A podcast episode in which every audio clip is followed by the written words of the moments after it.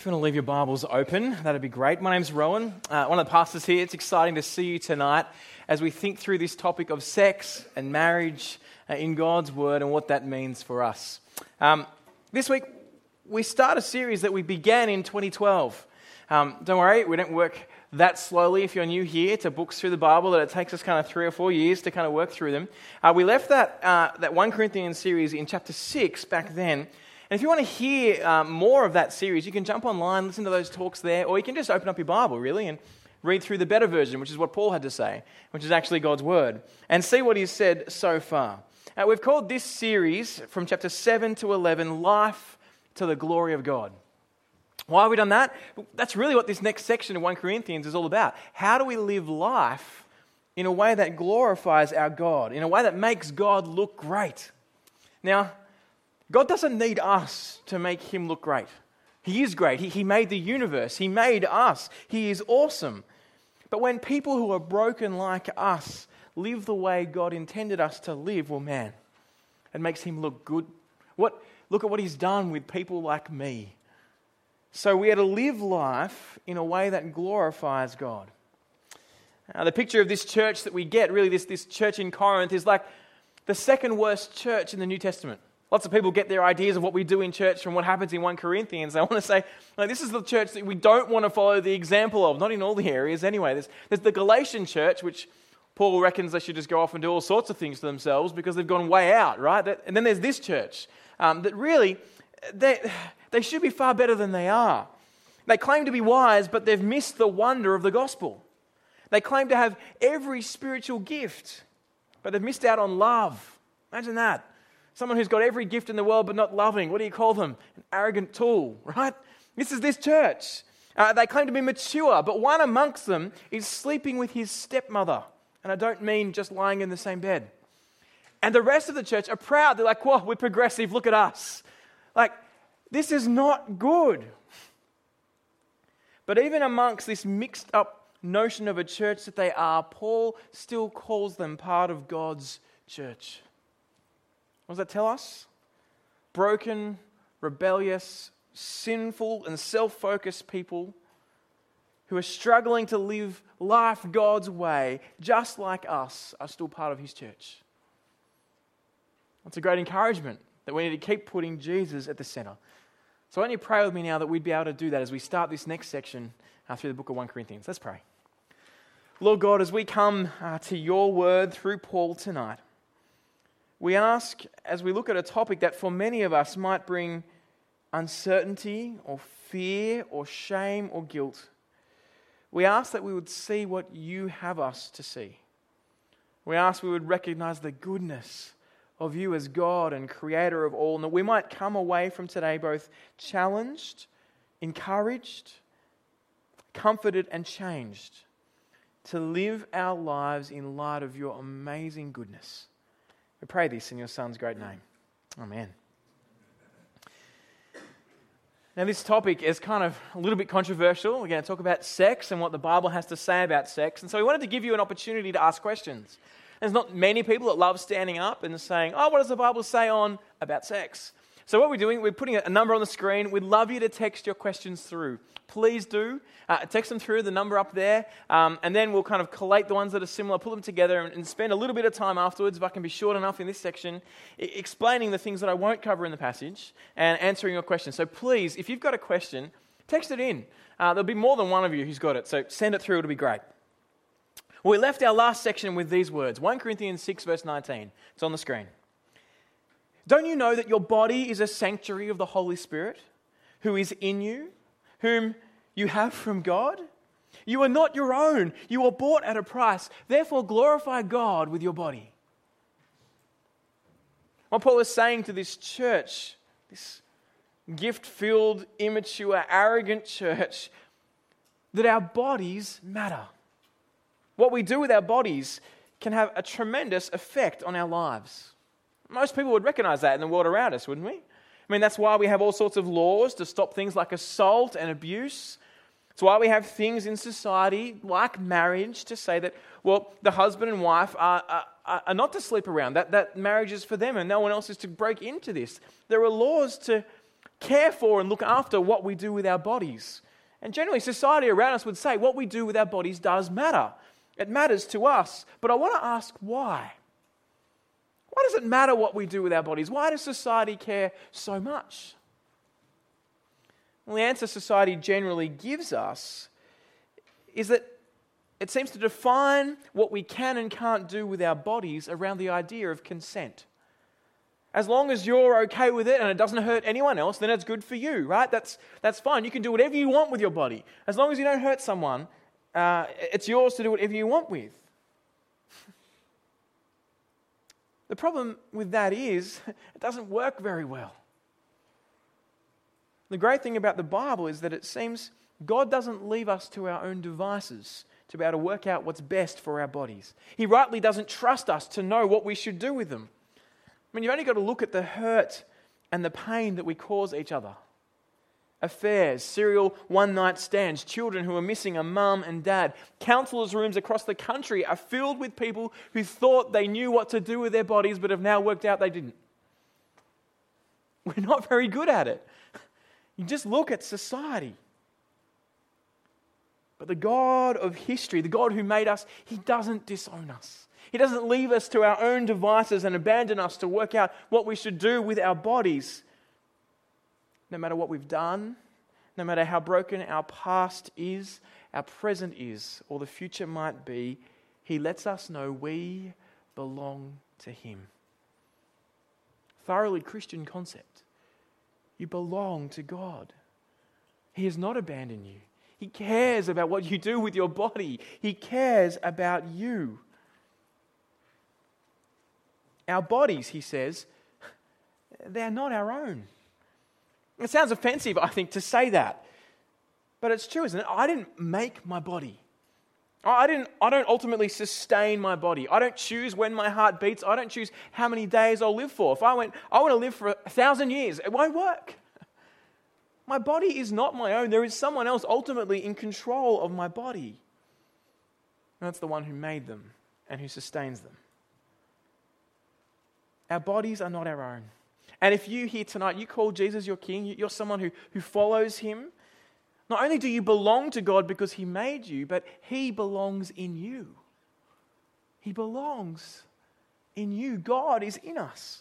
At great cost to Himself, God, in the person of Jesus, died in our place. He took the penalty that we deserve to buy us back from the horrific consequences of running our lives without Him, doing whatever we want with our bodies. He literally bought us back from hell. And then He took up residence in us. If you are a Christian, God, by the person of His Spirit, is in you. What you do with your body matters because you belong to God and God is in you. He sees all, He knows all, He is there. And that means you are not your own. You are not your own. We love this idea of individualism. I love it. I, I, I kind of want to do whatever I want. I like being able to make my choices, what shirt I wear, uh, when I do things, what I eat when I go to a restaurant. I love being able to choose what Spotify playlist I'm listening to and be able to pick from stuff that's, I love having choice. I like being able to be my own person, right? And we love this idea of individualism, but I want to say individualism at its heart is idolatry. It's saying, I want to be different. I want to choose my way. I want to put myself in the driver's seat. I want to call the shots on my life. It's my body. It's my choices. This is what I will do. And so we act as individuals. But friends, life isn't yours. It's God's. He made you. He invented life. He sustains you right now. Your body, it's His too. He invented that. He sustains that. Jesus died to buy it back from hell. What the Bible is saying to us here tonight is we have no right to do whatever we want with our bodies. We don't. For they're not ours to do it with, but they are God's. They're God's. And what Paul's saying to this Corinthian church and to us is that you were made and remade to serve God with your life. You were made and remade to serve God with your life. That's the purpose of life. That is why you are here, to serve the one who loves you and made you and died for you, to bring you back from the consequences of our own actions. In other words, the best way to live is the way that the one who made you intended you to live. Makes sense, right? If the one who made me is good and loves me and he says this is the best way to live, then life to the full is going to be lived when I live it in line with what he says, according to his purpose and his plans. But how often I just want to be an individual. How often I just want to choose what I do with my body because it's mine, yet I don't sustain it for one second. If you're here tonight checking out Jesus, I want you to sit back and see just how good God's plan for us is. Listen to what Paul says. And see how it rings true. It, it's offensive, yes. It's always offensive to be told you, you're not in control. But the sooner we realize that God is God and how right his ways are, the sooner we are free to enjoy life as our Maker made it to be. For if we are living life any other way, we are living a distortion, a pale reflection, a broken expression of that reality. So Paul turns to the question of life here, a question of what some see as ultimate satisfaction, ultimate purpose. What are we here for? If we were to ask the world around us, what do you live for and how do you live? I think we get the answer, well, for pleasure, for happiness, for good, for sex. First Corinthians seven verse one. Now, in response to the matters you wrote about, it's good for a man not to have relations with a woman. What we note as we come to this part is that Paul is responding to a question that the Corinthians have already asked him. Something that they've sent through. A question, it's good, they've said, uh, for a man not to have relations with a woman. And by relations, they mean sex. See, part of the pride of this Corinthian church was, well, while some were over here sleeping with their stepmother and others were proud of it, going, whoa, look at us, we're, we're the man, we're awesome, we're, we're so progressive. Others were going, no, no, we're super spiritual. We don't have sex even in marriage. That's our, we are so cut out for God that we, we just no sex at all. That's us. How awesome are we? And so you've got these two extremes in the church, and Paul is saying, no, no. Sex is not bad. Sex is part of God's good creation. But only when it's used as its Maker intended it to be used. So how do we think about sex? What is it? How do we, how do we understand it in, in a world that God has made? Well, have a look with me at verse two and see this, that sex is good. Because sexual immorality is so common, each man should have his own wife and each woman her own husband. Now, some people in the church take these verses to mean that sex is just It's merely just a way of avoiding sexual immorality. It's like a concession.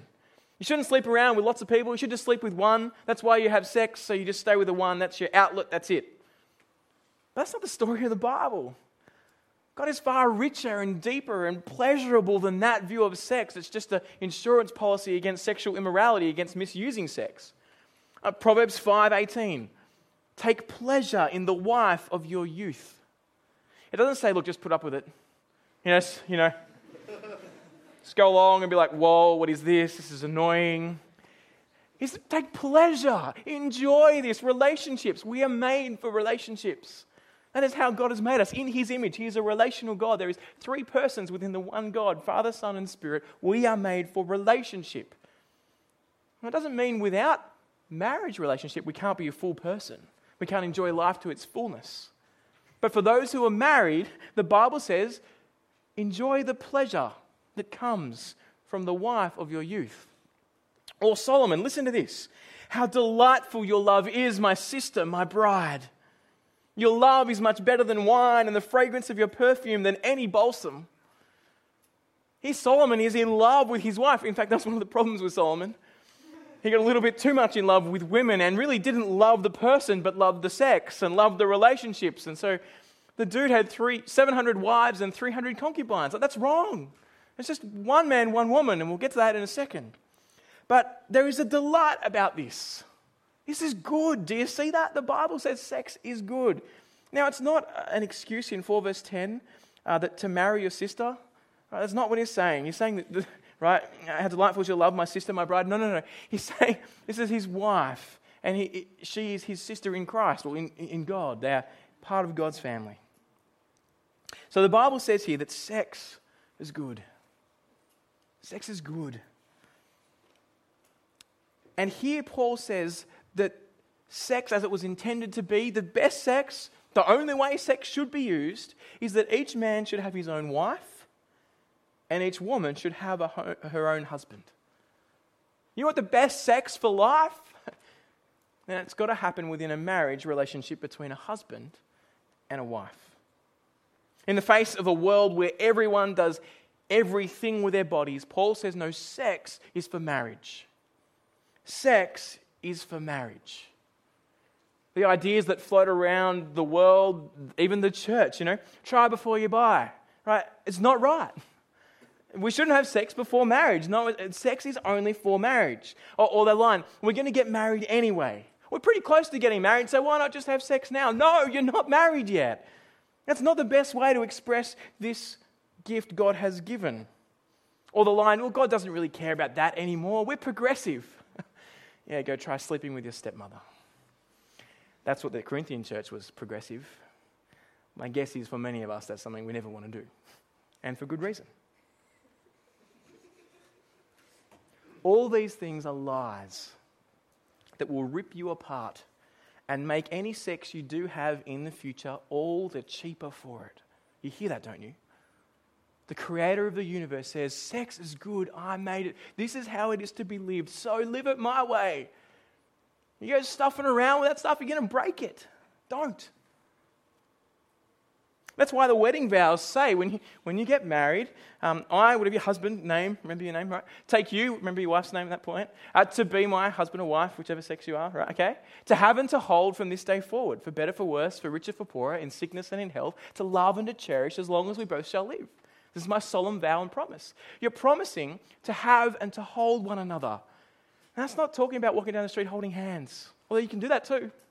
It's saying to have one another, to be one another's, to have sex. It's a promise of physical intimacy from the beginning. It's a promise to have sex. The context of sex should always be marriage. Paul's clear. He's very clear. And marriage, according to Paul, is always between one husband and one wife. There's no such thing in, in the Bible's view of same-sex marriage. Marriage is always between a husband and a wife. It's exclusively male to female, female to male. To go any other way is to claim independence from God. It's to say, look, I think I know how this thing works better. I just want to say, I don't think you do. That's not because Christians are somehow homophobic. No. Same-sex relationships are a broken form of using sex. The Bible's clear on that. Just like adultery or affairs or looking at pornography, they're all the same. They're using what God has set up for marriage to be committed to one another for life between a husband and a wife some other way. And you use it any way other than God created it, it's going to break. For Christians, marriage is to be to another Christian as well. Uh, Paul's quite clear, not in this section, but at the end of the chapter in verse thirty-nine, he says, a wife is bound to a husband as long as he is living, but if a husband dies, she is free to be married to anyone she wants. So saying that marriage is for life, and we'll get to this at the end of the, end of the, the section as well, um, that's not, again, uh, a justification to kill your spouse. Sweet, marriage's over. Boom, done, I'm free. Like, no, murder's wrong too, right? Yeah? So he says, the wife is bound as long as her husband is living, but if her husband dies, she is free to be married to anyone she wants. But then there is this word at the end, but only in the Lord. What's that saying? It's saying you need to marry someone who shares the same king as you, the same saviour as you. Do you know how hard it is to be married to someone who actually trusts in Jesus and shares the same future, and to work out together as two sinners how we work this stuff out? Imagine being married to someone who lives for a different regime totally. You love them, you care for them, there's a great relationship, they make you happy, that's great. But you go to bed every night pray, praying like crazy that they come to see who Jesus is, because they know, because you know that without Jesus they're going to hell. Just where we should be going, except that God revealed himself to us and brought us back through nothing that we have done, but only through Jesus' death on the cross. You need to look your spouse in the eye for the rest of your life, knowing that their future is an eternity of separation from God and his goodness. The idea of missionary dating, you know what that is, right? Flirt to convert. Uh, see, see someone, become a Christian, be like, yeah, it's all right. I hear it so often. It's all right. You know, people go, yeah, yeah, it'd be great. We'll, we'll date for a while. They'll see how great Jesus is to me, and, and they'll see how much he means, and then we'll get married, and everything will be happily ever after, and I'll put my foot up at the end as we do the kiss, and it means everything's great. Right? That, that's the idea that it will all work well. But all that you're saying to that person is, I value my relationship with you more than my relationship with God. Because God says, I can't marry you. God's clear. I'm going to date you and go down this line of saying, hey, we should hang out more. We should do this thing called marriage, but we're going to get to a point where I've either got to pull out or I'll give up on my convictions. And nine times out of ten, it's the latter that we do. It's really, really important. Friends, if you are a Christian, marry someone who's a Christian. If you're a non-Christian, I think you can understand that too, can't you? There's nothing like, you know, like you can get the plague or anything. People aren't like, whoa, crazy. It's just that there's very different worldviews. Very different worldviews. Sex is for marriage. That's what Paul's saying very, very clearly to us. But that's not all he's saying. He's saying something else about sex. He's saying that marriage is for sex. Marriage is for sex. It's not the only reason that we marry, but to have sex outside of marriage, it doesn't make you married to that person, right? Sex does not is not marriage. If you've had sex with someone who, who you're not married to, it's not like, oh, I'm married to them now. No, there's such a thing as sexual immorality, which is sex used wrongly and outside of marriage. So Christopher Ash is a, is a theologian, a great preacher, a guy in the U K who's written this mammoth book on what marriage is. It's like three hundred sixty-nine pages. It's got like two chapters on methodology. You know the type of book where you're like, he actually works through, I'm going to make sure we do this carefully and understand what the Bible's saying. It's great. He's got a, a shorter version called Married for God that you can grab in our bookshop. Uh, that's the quicker and easier read. Um, but Ash is great, and he's called his whole book Marriage, Sex in the Service of God. That's his summary. three hundred sixty-nine pages of, of trawling through Scripture trying to understand what marriage is. Sex in the service of God. Let me put up on the screen a definition for you of, of marriage from Ash. He says, marriage is the voluntary sexual and public union of one man and one woman from different families. This union is patterned upon the union of God with his people, his bride, the church with his, sorry, the Christ with his church. Intrinsic to this union is God's calling to lifelong, exclusive sexual faithfulness. Sex is for marriage, and marriage is for sex. Part of God's way of helping us not to have sex outside of marriage is to have sex within marriage. This is good and to be enjoyed, and that's what marriage is for, partly, to be enjoyed. And that's what Paul spends the next five verses making clear, that marriage is for sex. Look at verse three. A husband should fulfill his marital responsibility to his wife, and likewise, a wife to her husband. What does that mean? You should be having sex if you're married. You need to keep doing that. That's important, right?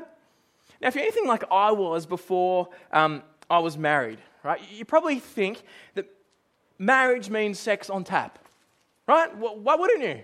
It's spent so long wanting to get to have sex and, and to spend time with someone and be close, and so you're like, my kind of expectation of what it would be like is great. Have sex whenever we want, morning, night, you know, whenever there's spare time is what we'll be doing. Well, maybe that's just the guys. I don't know. The girls are probably thinking, right, marriage, this will be awesome. He'll bring me flowers every day. You know, he'll just be always there. And we can call up and be like, how's your day? You know, how are you feeling about this? Uh, what happened? You know, and, and the, the women are probably like, you know, we'll have sex real regularly, probably like once a month, maybe once a week. And all the guys are like, what? We live in a world that the media keeps saying that men and women constantly want to have sex. The media portrays men and women as overflowing with libido, always wanting to kind of be together, to, to, to be ready with any drop of a hat to have unlimited, passionate sex with one another. That's what the media portrays, and we buy that. But our world is broken. The reality is, it's not as it should be. A proper understanding of what happened with Adam and Eve at the fall, when people rebelled against God and humanity were, were really changed by their rebellions, by their rebelliousness against God. When humanity sinned, all of the world broke. That includes human sexuality. Like every other area of humanity, it's been deeply damaged and is terribly fragile. And because of that, Paul needs to tell those who are married to make sure you have sex. I bet you didn't think that was coming, did you? You don't think that, hang on a minute, Paul's spending five verses to say, make sure you have sex. Not, okay, this is the best way to use it, thinking everyone's rabbits. No, no, no. He's saying, make sure in marriage you're having sex.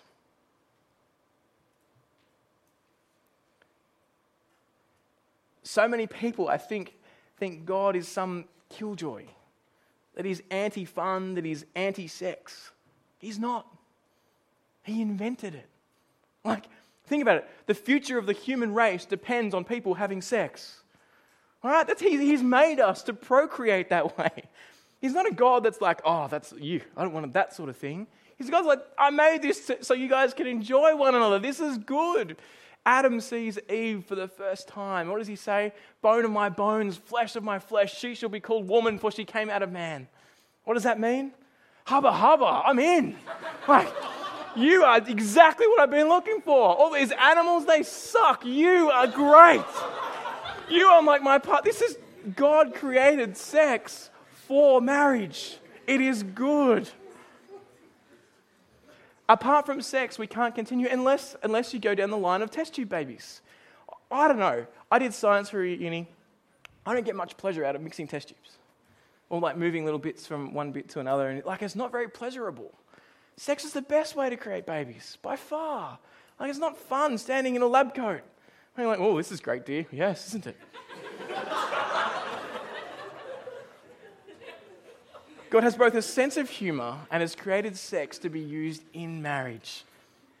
And what we see is that sex is not firstly for your own gratification, nor for your spouse's either. Sex is for the marriage.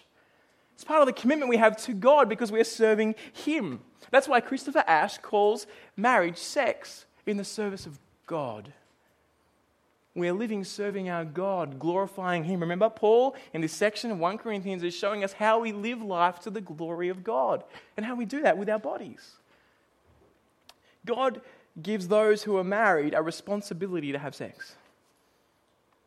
And He does it by giving a profound reality about marriage, a unique reality. Look at verse four.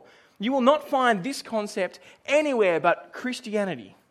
Uh, anywhere else in the world, scholars have looked. It is only found here. Listen to verse four. A wife does not have the right over her own body, but her husband does.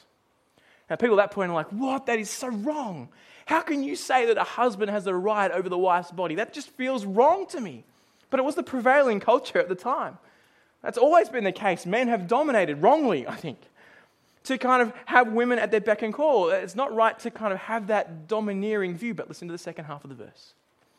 In the same way, a husband does not have the right over his own body, but his wife does. That is unique. Where do we get the foundation today that's so popular of equality? The feminist movement, uh, we keep pushing to say, look, there's equality within marriage, and there is. We're both equally human. Where does it come from? It doesn't come from hum- from secular history. It comes from Christianity. It's the only place that this concept where the husband's body belongs to the wife and the wife's body belongs to the husband comes from. It's nowhere else. If you're someone that's sitting there going, yes, I strongly have this view that men and women are equal, I was saying, so is God. Welcome to seeing the God of history show us how we should act. That our bodies belong in marriage to one another. Paul's already established that our bodies aren't our own. We're to serve them. We're to serve God with our bodies. But he says within marriage, the two become one flesh. And, and your body becomes her body, and her body becomes your body. Well, hang on. Just let me say it because it doesn't work for girls sitting in the room. Um, uh, your spouse's body becomes your body, and your body becomes your spouse's. There you go. That's better. Um, that's the way God has made it. it it's, it's crazy that we actually belong to one another. So there's sometimes when, when Sarah comes out and she's like, oh, does this does this kind of, does this skirt or this dress or these pants, they make me look fat? And you know what I say? Don't you talk about my body like that. That's my body, right? You can't say that about my body. Um, we actually belong to one another. This is the great thing with marriage. Now, thing to note, the Bible never says, husbands, make sure you make your wife fulfill her marital duty. At no point does the Bible say, husbands, you need to be the marital duty police and say, we need more sex now. No. I want to say no, that is not the view of the Bible. And neither does it say for women or to the wife, make your husband fulfill your marital duty. The command is to serve God within marriage. And so therefore to love and serve the other one out of service for God, not because you're getting something back, not even because it, it pleases them firstly, but because it pleases God, because it shows our commitment to Him. We need to be consistently trying to please God within our marriage by bringing our spouse pleasure, no matter how much they please us. It doesn't say, um, have sex with your spouse only if they please you the way you want to be pleased. It says, have sex because God has set it up this way if you are married. Sex is not to be used within marriage as a bargaining chip. You know, oh, um, unless you give me sex, I'll look at porn or I might have an affair. That's just wrong and destructive. Like, we should never do that and, and, and make it some sort of mechanical response. Or the other way around. Um, the other person is saying, look, I'll only give you sex when, the, when you clean the house, when you put your clothes away, when you cook me dinners and you bring me flowers once a week. Then you'll get sex if you're lucky. No. Your body is not your own. Marriage is to be serving one another as Christ loved the church and gave himself up for her. Not claiming his own rights, but wanting desperately to serve his Father by loving the church. So it is in marriage. We're to be loving one another, not because of what we get back, not because that person is lovable, because Jesus died for you and you made a commitment to love and serve for them until the day you die. Our bodies belong to one another in marriage. Marriage is about giving yourselves to one another in the service of God. And so Paul says that that sex within marriage should be regular. Look at verse five. Do not deprive one another sexually, except when you agree for a time to devote yourselves to prayer. Then come together again, otherwise Satan may tempt you because of your lack of self-control. Paul says this as a concession. He's saying the only concession there is to regular sex is if you're going to stop to pray for a while because you want to kind of, in the same way that fasting reminds you when you're hungry to pray, so not having sex with your wife will remind you to pray as well, because apparently guys think about sex every eight seconds. I don't know if that's true, but there you go. Um, and so it actually is a way he's saying that, look, if you're actually going to stop as a concession, if, you, if you're not going to have regular sex together, then make sure it's only for prayer and then quickly come back together again. The Bible's expectation is we need to work hard on having sex within marriage. I bet you that's not what you thought either. I have this view of marriage that it's all great and rosy and butterflies. You know, it's hard work. Paul is saying your bodies belong to one another, and that means regular sex. There'd been those amongst them, I, I imagine here what he's saying is that who found pride in, in not having sex, in abstaining. Paul says, no, have sex. Christian marriages should be full of sex or full of prayer or both. I can't see where there's any space for anything else.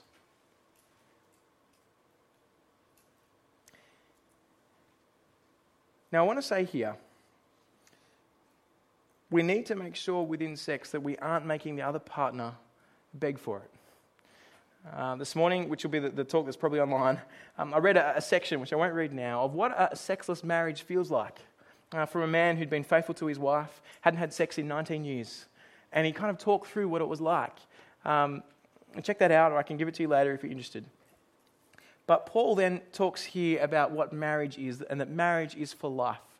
He'll touch on singleness, but we'll come back to that next week. If you're like, whoa, this is all about marriage. You're like, yeah, that's what Paul's talking about. Uh, next week, he'll talk about how singleness fits in the church. But this is really helpful for us to understand what marriage is. And Paul says so clearly, marriage is for life. Look at verse ten. I command the married, not I, but the Lord. A wife is not to leave a husband. But if she does leave, she must remain unmarried or be reconciled to her husband. And a husband is not to leave his wife. You go, what about? Paul says, nah. There's nothing here. There's no other exceptions. It's for life. This is helpful for us to hear, because I think the culture around us says, oh, you know, you get married for a bit, then you get divorced. That's fine. It didn't really work out. Oh, well, you move on. Hope you don't lose too much of your house, right? right? That's how it works. But no, God is saying that marriage is far deeper than that, far more gluing than that. It needs to be for life. And there's no exception here. There's no exception. If you do split up for some reason, Paul expects that you remain unmarried or be reconciled, that you actually wait and try and work stuff out and think through that. There's something right about that, isn't there? Now, Jesus does give one exception. In Matthew five, he holds that if someone in that married marriage has sex outside of marriage, they so distort what marriage is and that lifelong faithful sexual faithfulness to one another. They so distort that that the marriage is basically dissolved at that point, that it's broken.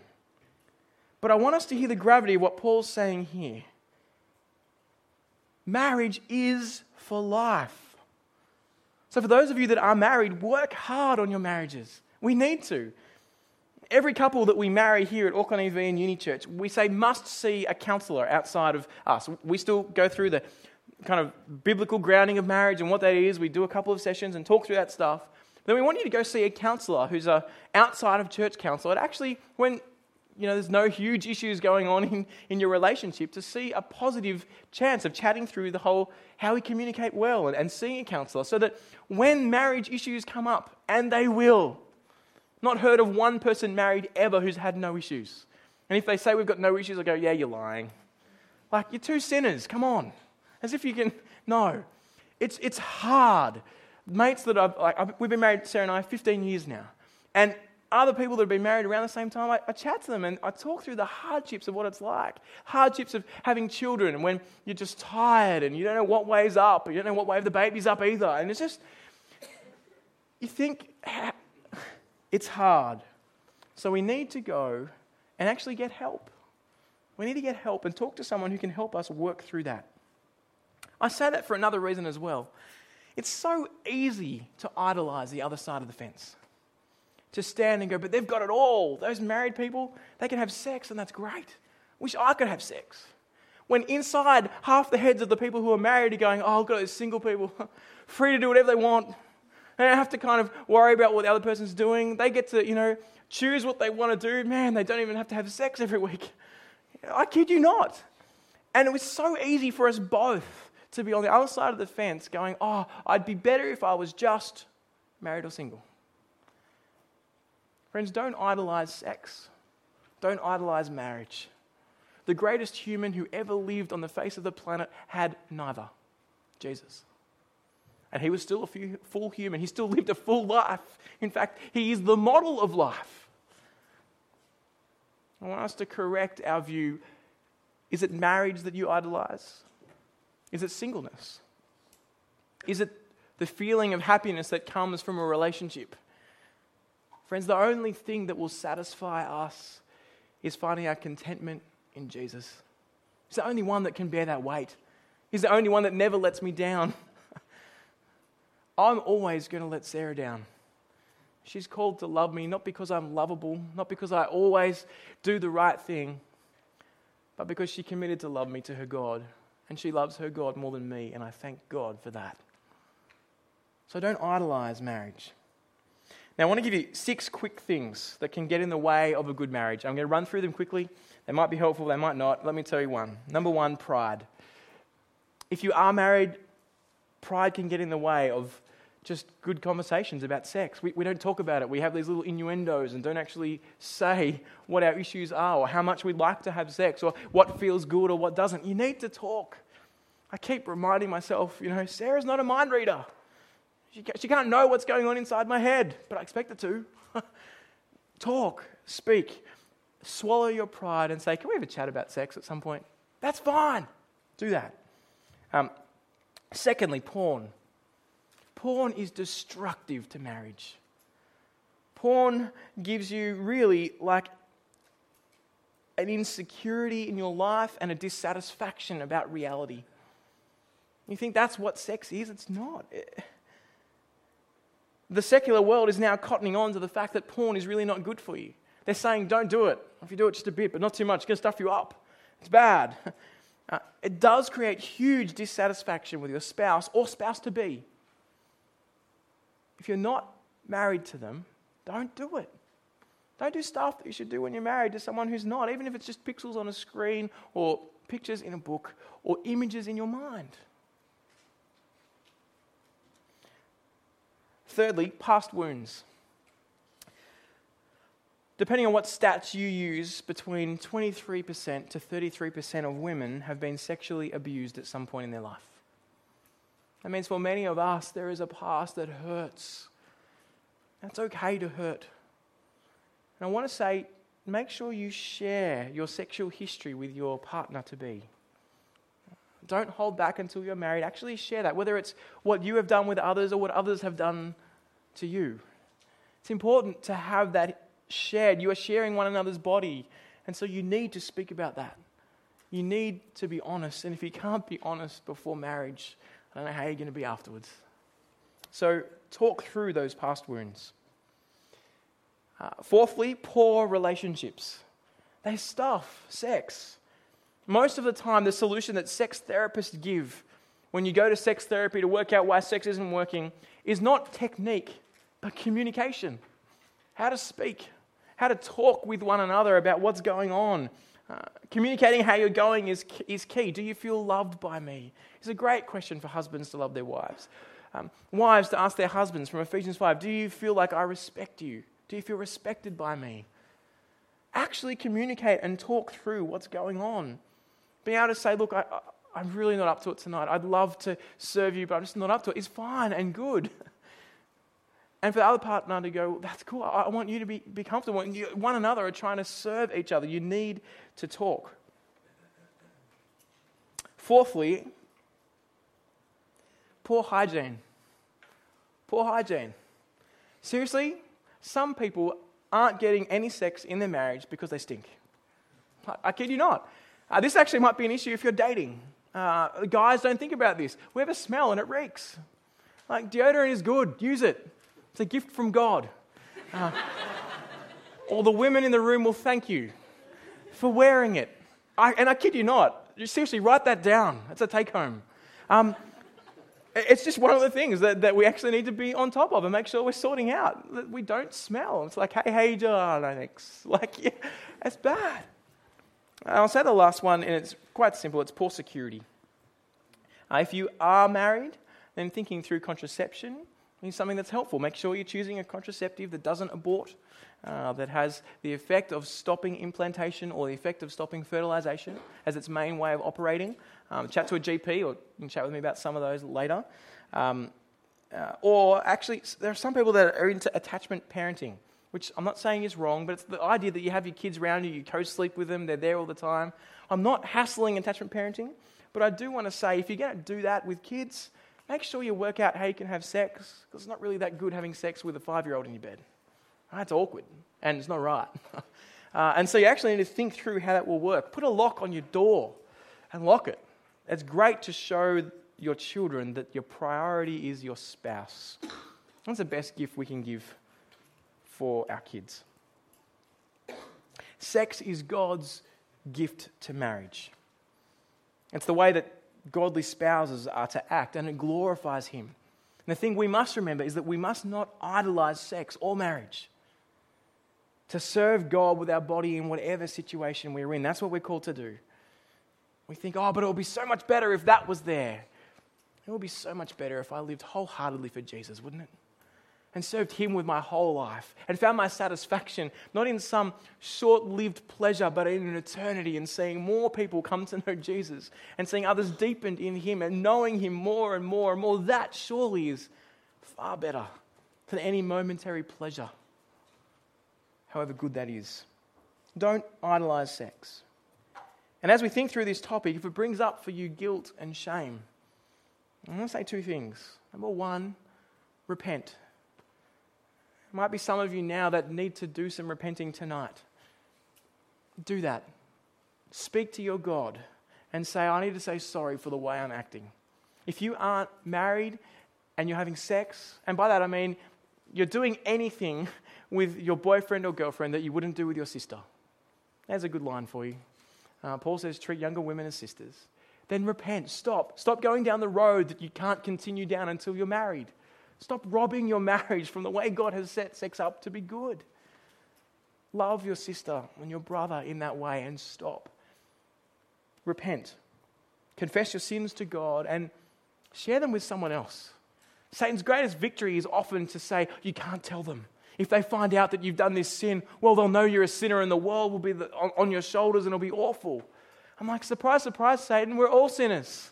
We've all stuffed up. We've all rejected God at some point in our life, but Jesus has forgiven me, so shut up and get back to hell.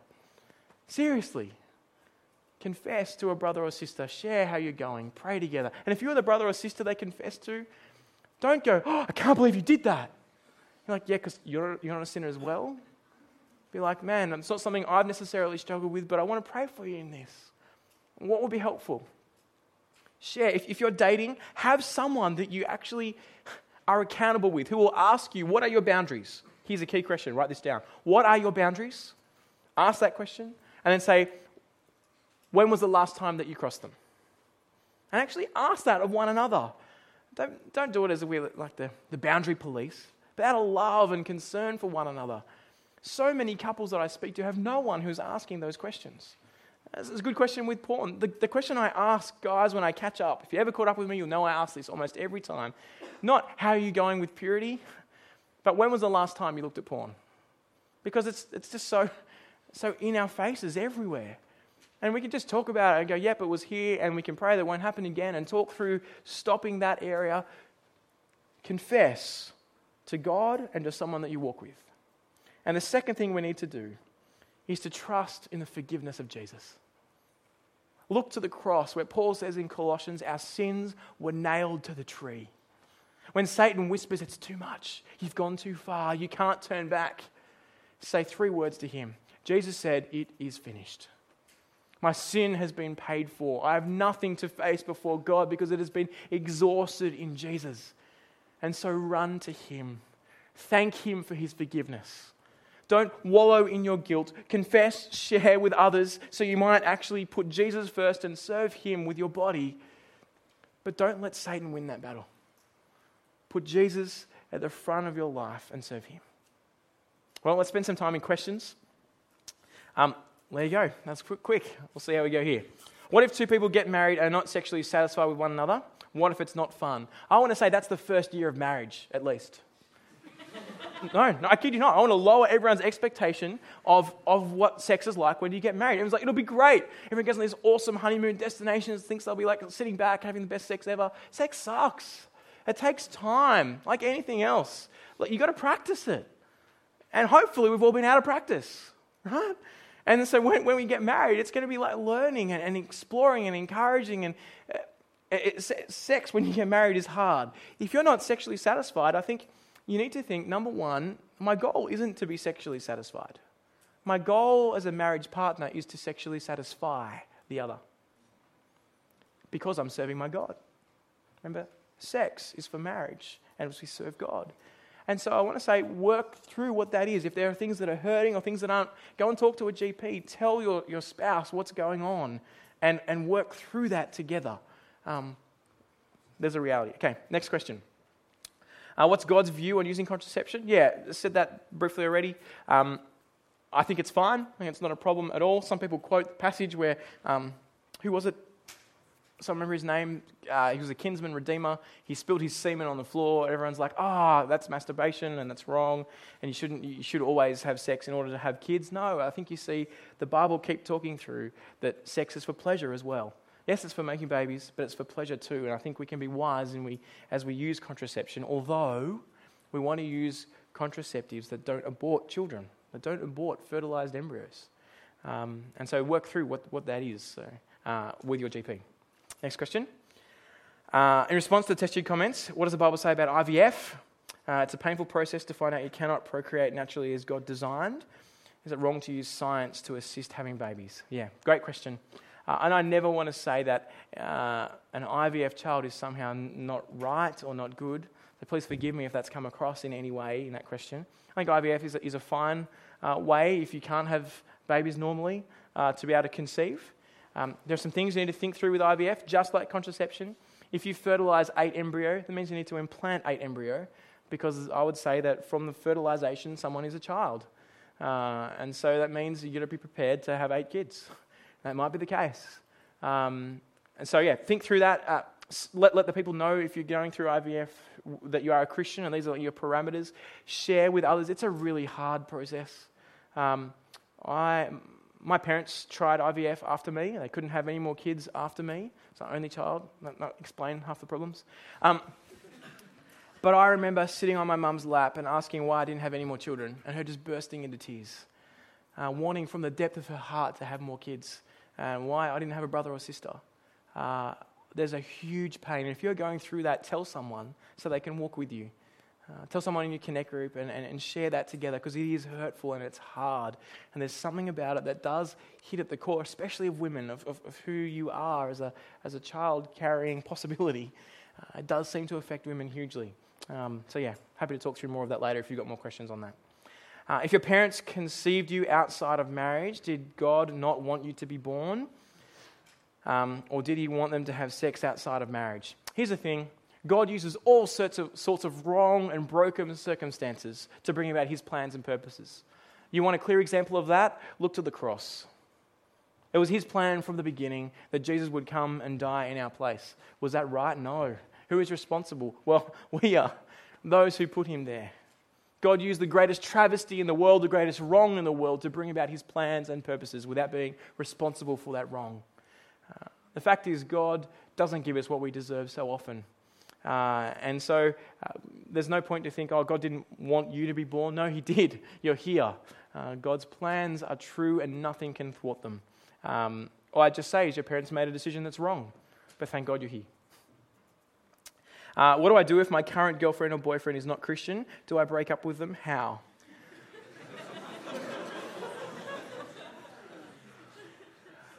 I want to say at this point, this is hard, right? I, I, I could just go, well, you say we need to break up, I'm a Christian, right? That's, but you love this person. You, you, you're thinking there's so many things, and you might look at them and go, I don't know if I'll get another one as good as them, right? And, and there's this, what you need to think is, who do I serve?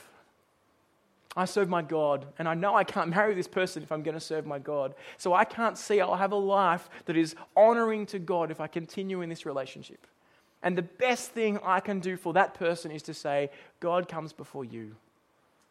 Now, if that feels offensive to you, I want to ask, do you know who God is? Have you recognized he's the king of your life and the king of this world? We need to put him first. We need to be serious about that with one another. Not just being like, you need to do this, but understanding it's hard to say that. It's hard to do it in a way that communicates to them that you don't think that the non-Christian is some second-class citizen, but that this person that you're dating, uh, you love them and care for them, and that's why you need to say, Jesus is most important to me. I am not loving you if I stay with you.